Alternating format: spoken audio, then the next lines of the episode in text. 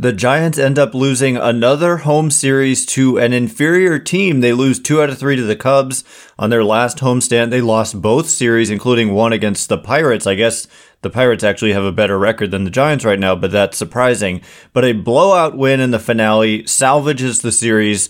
Some fun. Brandon Crawford pitched, and then we've got some major roster moves to talk about as well today on the show.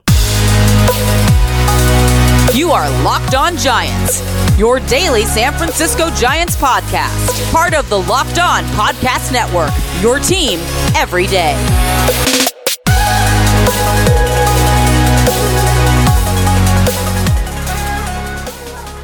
Hello and welcome to Locked On Giants, part of the Locked On Podcast Network, where it's your team every day. My name is Ben Kaspick, and on the show, we provide daily episodes Monday through Friday, talking about the San Francisco Giants in a way that's data driven and rational, but also simple, passionate, and accessible to all. I'm a former contributor for the baseball statistics and analysis websites Beyond the Box Score and Rotographs. I've been podcasting about the Giants since 2015, and I'm a lifelong fan. Thank you for making Locked On Giants your first listen every day. We're free and available wherever you get podcasts, including YouTube. So check us out there if you have not already, and please hit that subscribe button if you're watching on YouTube. Anyway, Coming up on today's show, we've got a lot to discuss. Like I said, the Giants had a blowout win yesterday that kind of salvaged an otherwise I mean, it was looking like a very disappointing series against the Cubs, who came in with, you know, a not so good record in last place in the weak NL Central. But in the first game, they got Marcus Stroman. In the second game, that was the embarrassing one where Kyle Hendricks uh, had a no hitter going into the eighth inning. And then, though, in the third game, the Giants won 13 to 3. They hit a bunch of home runs. It's funny. 15 hits. It's crazy how you can be one hit one day and then get 15 hits, hit four home runs, whatever it was. Yeah, I mean, uh, Joc Pederson and Thairo Estrada each hitting two home runs in this finale. And so it kind of it kind of erases the first couple games from our memory, which is always nice. And especially for the team getting on a plane after a game like that. And Brandon Crawford finally pitched for the first time in his career after saying he's been wanting to for so long. He pitched the ninth inning, closed out the game through a scoreless frame. And so, uh, you know, a, a true happy flight, I think, to St. Louis. The schedule has been kind of brutal. They had a one city road trip to Colorado and then they came home for a one team homestand and then back on the road all the way out to St. Louis and they play tonight. So that's something to just keep in mind with these guys is that the travel schedule for Major League Baseball players is brutal, especially for West Coast teams. And this is a brutal kind of stretch for the Giants. And right now they go to St. Louis and then they come back and play LA in LA, and then they come home for a homestand and then back out east to play, I think it's the Blue Jays and the Mets. And so a lot of travel for these Giants, but then that's it for the travel until the All Star break. And so the season is kind of flying by. And the Giants, by the way, are 33 and 32. So they are still one game over 500 although they dipped back to 500 with the first couple of losses there. But just wanted to point out, like, I don't, I don't think it's too early to discuss what's going on in the standings. Um, obviously, I mean, we could talk more about the blowout win and how Thairo Estrada deserves to be an All Star, JD Davis deserves to be an All Star and LaMonte Wade Jr. deserves to be an All Star, uh, but none of those guys doing great in the All Star voting so far. Uh, uh, Estrada, especially a disappointment, coming in like sixth at second base in the National League. It's it's a travesty. He deserves to be much higher than that. Uh, yeah, Luis Arraez probably deserves to be number one, but behind him, I would say probably Thairo Estrada.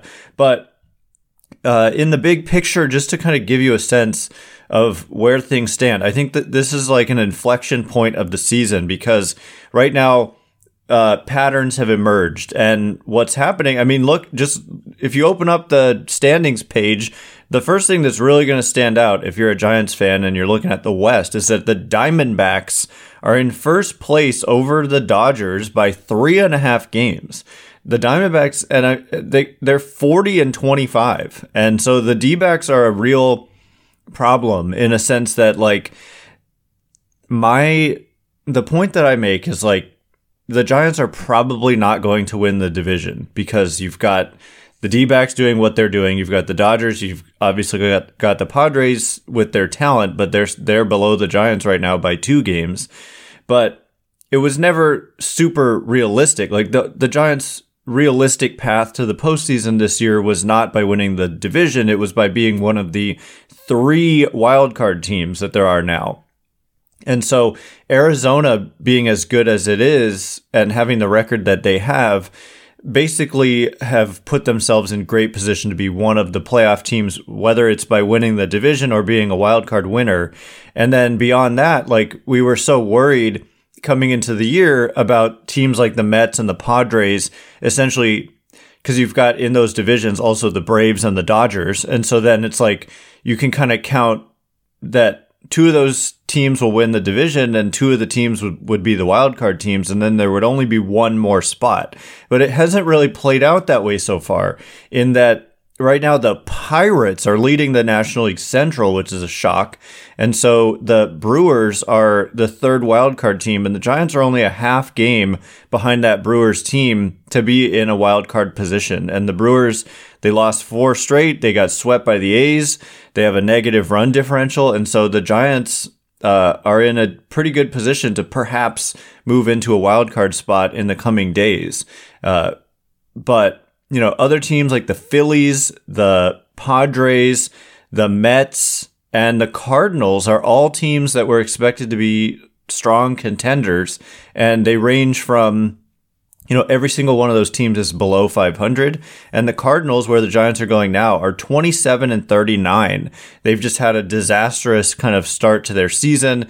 They've lost two straight. They were both to the Reds. So anyway, I'm going on and on, but I just think it's worth kind of pointing out the National League playoff picture just is so much different than what people anticipated. The Marlins are 37 and 29 with a negative 20 run differential, which is just kind of shocking. They had a couple of ninth inning comebacks in their last two games, down big yesterday and just crazy comebacks and the, the D-backs did the same thing. So the Giants though are in the thick of it. They're the closest team to a playoff spot that's not in one in the league at half a game back of the Brewers. And so I would expect eventually Pittsburgh to come down. And so the, the fact that the Cardinals are not having a great year is a good thing for the Giants. So anyway, that's kind of the check-in point. We still have like basically a hundred games to go. And so I just wanted to give kind of an update there and just, you know, mention that this blowout win with uh, a big flight, you know, long flight to St. Louis took the bad taste out of our mouths after the first couple of games. And, you know, it was a big win for the Giants in terms of you like, cause I would expect some of these teams that I'm talking about who are below them right now, like the Phillies, the Padres, the Mets, the Cardinals, I would expect at least a couple of those teams to like turn it around. And even the Padres, they they had turned it around and were kind of on a roll, and then they blew a ninth inning lead yesterday in Colorado. So that was a big kind of positive for the Giants. So so the wild card picture is crazy, and the Giants are in the thick of it. Only half a game out of a playoff spot. They could you know be in a playoff spot uh, tonight if they can get a win. And so, anyway, just wanted to mention all of that and where the Giants are.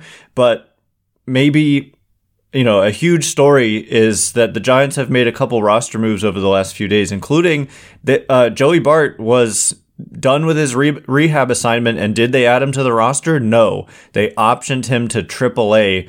Why did they do it? What does it mean? And also, how about this? Keaton Winn, someone you may not have heard of, but it, but is someone the Giants are pretty high on, was added to the roster ahead of the first game uh, here in St. Louis. Not here, but there in St. Louis. So we'll get into all of that in just a minute. But before we do, this episode is brought to you by eBay Motors. For a championship team, it's all about making sure every player is a perfect fit. It's the same when it comes to your vehicle every part needs to fit just right. So the next time you need parts and accessories, head to eBay Motors. With eBay Guaranteed Fit, you can be sure every part you need fits right the first time around. Just add your ride to My Garage and look for the green check to know the part will fit or your money back. Because just like in sports, confidence is the name of the game when you shop on eBay Motors. And with over 122 million parts to choose from, you will be back in the game in no time. After all, it's easy to bring home a win when the right parts are guaranteed. Get the right parts, the right fit, and the right prices on ebaymotors.com. Let's ride. eBay guaranteed fit only available to US customers. Eligible items only. Exclusions apply. All right. As promised, Keaton Winn was called up and Joey Bart was optioned to the minor leagues. These were not like corresponding moves. The the corresponding move for Keaton Winn being called up was that Tristan Beck was sent down. And for Bart, I mean, uh, that's probably where I want to actually start here is that Joey Bart, you know, he was on a rehab assignment, right? Because he had an injured groin and he was in Sacramento, not doing well in Sacramento, and they brought him back to San Francisco to be evaluated. And I don't know, to me, it just seemed like pretty obvious that the decision was going to be that they were going to option Joey Bart, given how well Patrick Bailey has done, and frankly, how much better Patrick Bailey has done at the plate as a hitter than Joey Bart. I mean, what's crazy is that uh, Joey Bart, in his entire career, has put together 0.9 Fangraphs wins above replacement in 158 games, almost 500 plate appearances. 0.9 Fangraphs wins above replacement. Patrick Bailey has in his career, I mean, which is just 17 games, 0.7 Fangraphs wins above replacement. So Bailey's produced almost as much value, according to Fangraphs, in 17 games as Bart has in 158. And so, and if you just look at the offensive numbers for Joey Bart, 223 average, we're talking career numbers, 293 on base, 342 slugging. It's like that's not even he's not even a guy who's been able to hit for power despite the raw raw power that he has. Uh 35.8% strikeout rate. Um yeah, uh, 81 weighted runs created plus. Like, no disrespect, but just Bailey has flat out been better. Uh, what's weird is that Bailey hasn't started for a few days, and the other day he didn't start because he had a neck um, tightness or something like that. And so, um, if Bailey is injured, then it's a little odd that you know you Blake Sabol can't catch every game. So obviously, it's not just about uh, Patrick Bailey, but it's also about Blake Sabol, and Blake Sabol has also done a nice job, although he's kind of cooled off as of late. Although I think in this again, like this game on Sunday, kind of exercising some demons, including for Blake Sabol, who went two for five, uh, drove in a couple runs, although he did strike out two more times. So the strikeout has kind of plagued Sabol a little bit at times, although it's come down his strikeout rate on the season, 33.7%. That is high, but it's uh, it's overall. I mean, I I think we need to look at the splits for Blake Sabol because when we look at his numbers against right-handed pitching so far in his young career, he's got a 118 weighted runs created plus, meaning you know about 18% above average offensively. Uh, 265 batting average, 331 on base, 462 slugging. And that's one of the things about Joey Bart is that he didn't really like as a right-handed hitter, Sabol's a left-handed hitter. It'd be one thing if Bart was like really good against lefties but struggled against righties. You could form a platoon there with you know Bailey and Bart or Sabol and Bart or whatever. But Joey Bart, he didn't do well against either righties or lefties, and so that's a that was a problem. I pointed it out before the season, and it's it's just it's tough to this is a guy who this is his last year that he can be optioned. And so at some point something is going to have to give. And you know if this continues then he probably won't be in the organization next year because they can't send him to the minors next year. Um, and so i mean i don't know if they've officially uh, used that option yet because he has to be sent down for a certain number of days. So if there was like an injury to a catcher and they call him up, it's possible that that, that option doesn't actually get used, but they're, you know, they've optioned him now. And so if he stays down, then next year they can't option him anymore. So basically it's Bailey and Sabol, although Sabol caught the last two games and not Bailey. So with a lefty, the Giants opposing, you know, a lefty starter tonight in St. Louis, I would expect that you're not going to see the lefty Sabol behind the plate, but instead it'll be Patrick Bailey, assuming he's healthy enough to play. And so what's weird though is that for Bailey, his weak side is the right side from what we've heard, but he's actually done better in his brief major league career from the right side. So it'll be interesting to see how they split the time, but it's it's just fascinating certainly that they sent down Joey Bart and have more confidence in Blake Sabol, for example, than Joey Bart. It just goes to show you that like prospect rankings and uh, where you were drafted, they don't that's not how they evaluate you. They evaluate you based on your kind of performance and they think basically Sabol is a better a guy they could pick up in the Rule 5 draft, although it wasn't their Rule 5 pick. It was the Reds who took him from the Pirates and the Giants traded for him. but um you know, a guy who was available in the Rule 5 draft was someone they think is a better player essentially than Joey Bart. So that's that's worth noting. So the other piece of news here is that Keaton Winn, a pitcher, starting pitcher, although he has made three relief appearances for AAA Sacramento this year, he was added to the 40 man roster in the offseason and he's done nothing but be really solid in AAA. I mean, it's a lively offensive environment. I know that there were some questions about why why is it a lively offensive environment? It's because a lot of the teams in the league are at high altitude. Think of like, you know, how Denver is a, you know, Coors Field is a tough place to pitch. Well, there's a lot of tough places to pitch in the Pacific Coast League. And so, you know, pitchers have a tough time, but, you know, so a 4.35 ERA uh, for Keaton Winn is actually pretty good relative to what's average there. And also a 27% strikeout rate an 11% walk rate, which, you know, if we look at what did he do last year, his walk rate was closer to like 5%. And so I would expect that he's not going to be a guy who has walk issues so much. He's also uh, been an above average ground ball pitcher historically. And so, um, in the preseason kind of write up on the Giants, Dan Szymborski, who does the Zips projections, compared to Keaton Winn, he said he reminds him of Kevin Gausman, And he's got, you know, obviously a good fastball and a good splitter. Um, I haven't watched him a ton, but what I have seen, I've seen a good fastball and a good splitter. And so, like I said, he comes up, Tristan Beck goes down. And so, you know, I, I don't know if Keaton Winn is just going to get a start here in St. Louis at some point, or if it's going to be more they do an opener and then Keaton Winn kind of fills in in that Tristan Beck role. But notable that Keaton Winn is on, in the major leagues to make his major league debut, and uh, he has the potential to be a pretty good pitcher.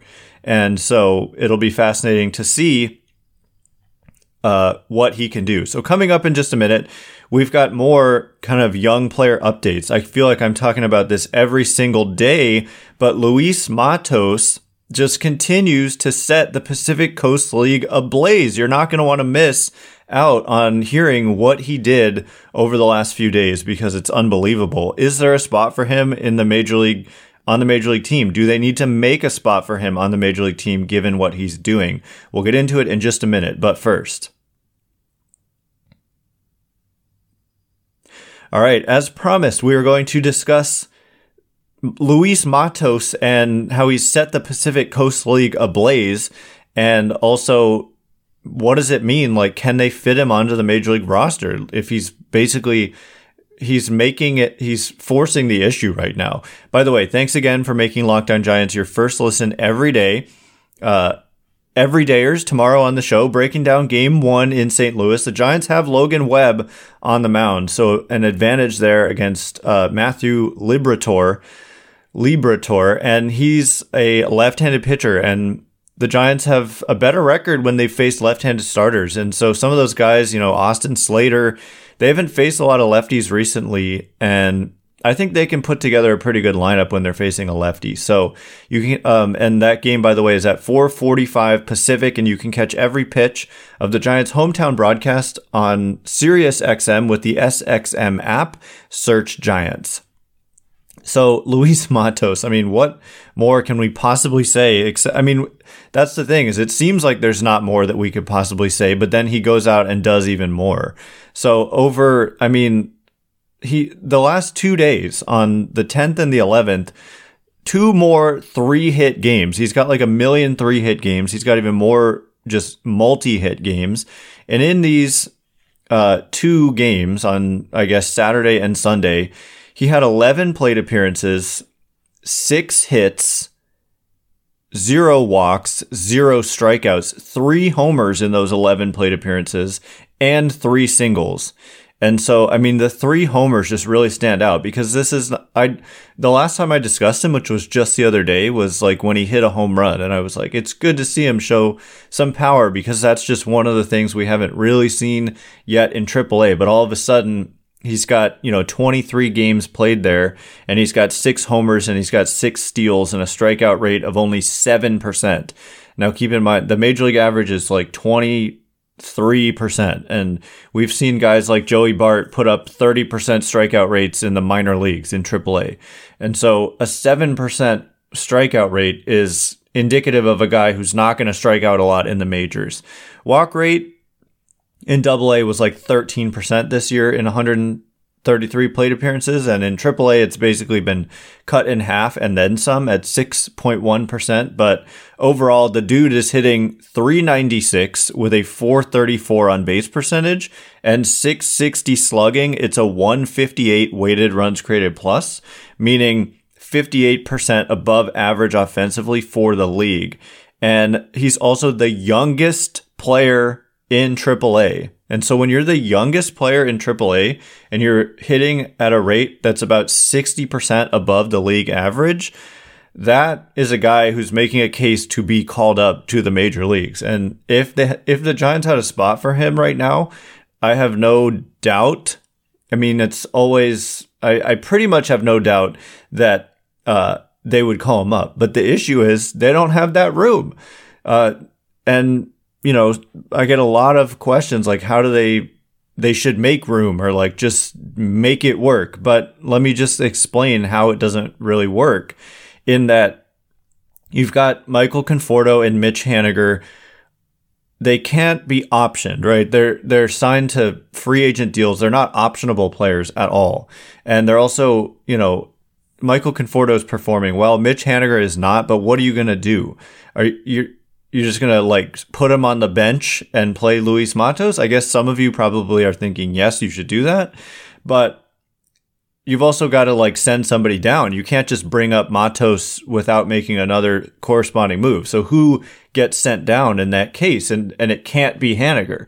And so there's really I mean you've got Casey Schmitt would if you had to send somebody down right now it would probably be Casey Schmitt. And so is that an exchange you're willing to make? And then it just you know, Mitch Haniger did not sign up here to be sat on the bench. And it's like I keep having flashbacks to Tommy La Stella, who I defended to no end for a long time. And then eventually I just gave in and said, of course, I mean, I just eventually it was clear that he was just not going to be good for the Giants. But I think we're not at all at that point with Mitch Haniger and he continues to do some some good things and the the expected numbers offensively for Haniger are be- much better than the actual results. And so he's just one of those guys who has such a long and good track record that I just think given a full season that he's going to get to his numbers. And so you don't want to miss out on that and you want to just keep running him out there.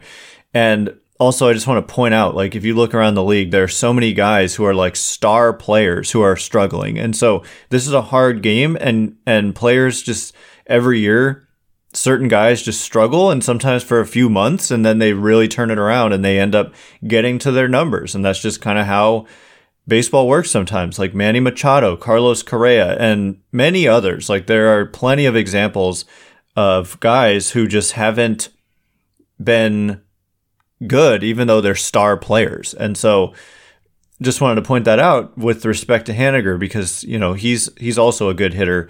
So, okay, let's say it's not Haniger, and then you're looking at Mike Yastrzemski. He is somebody who could be optioned, but that's kind of insane. I just don't think Mike Yastrzemski is worth optioning. It, it's it would be, I think it would hurt the morale of the team because he has not ever been sent down since he was originally called up in 2019, and technically, yes, he could be optioned, but I mean, it's just disrespectful for a player who's been a quality contributor. I get it, like you want to see Matos, but just to send down Yaz, even though he's performing well in the role that he performs in, I don't really see that. And then you've got Austin Slater.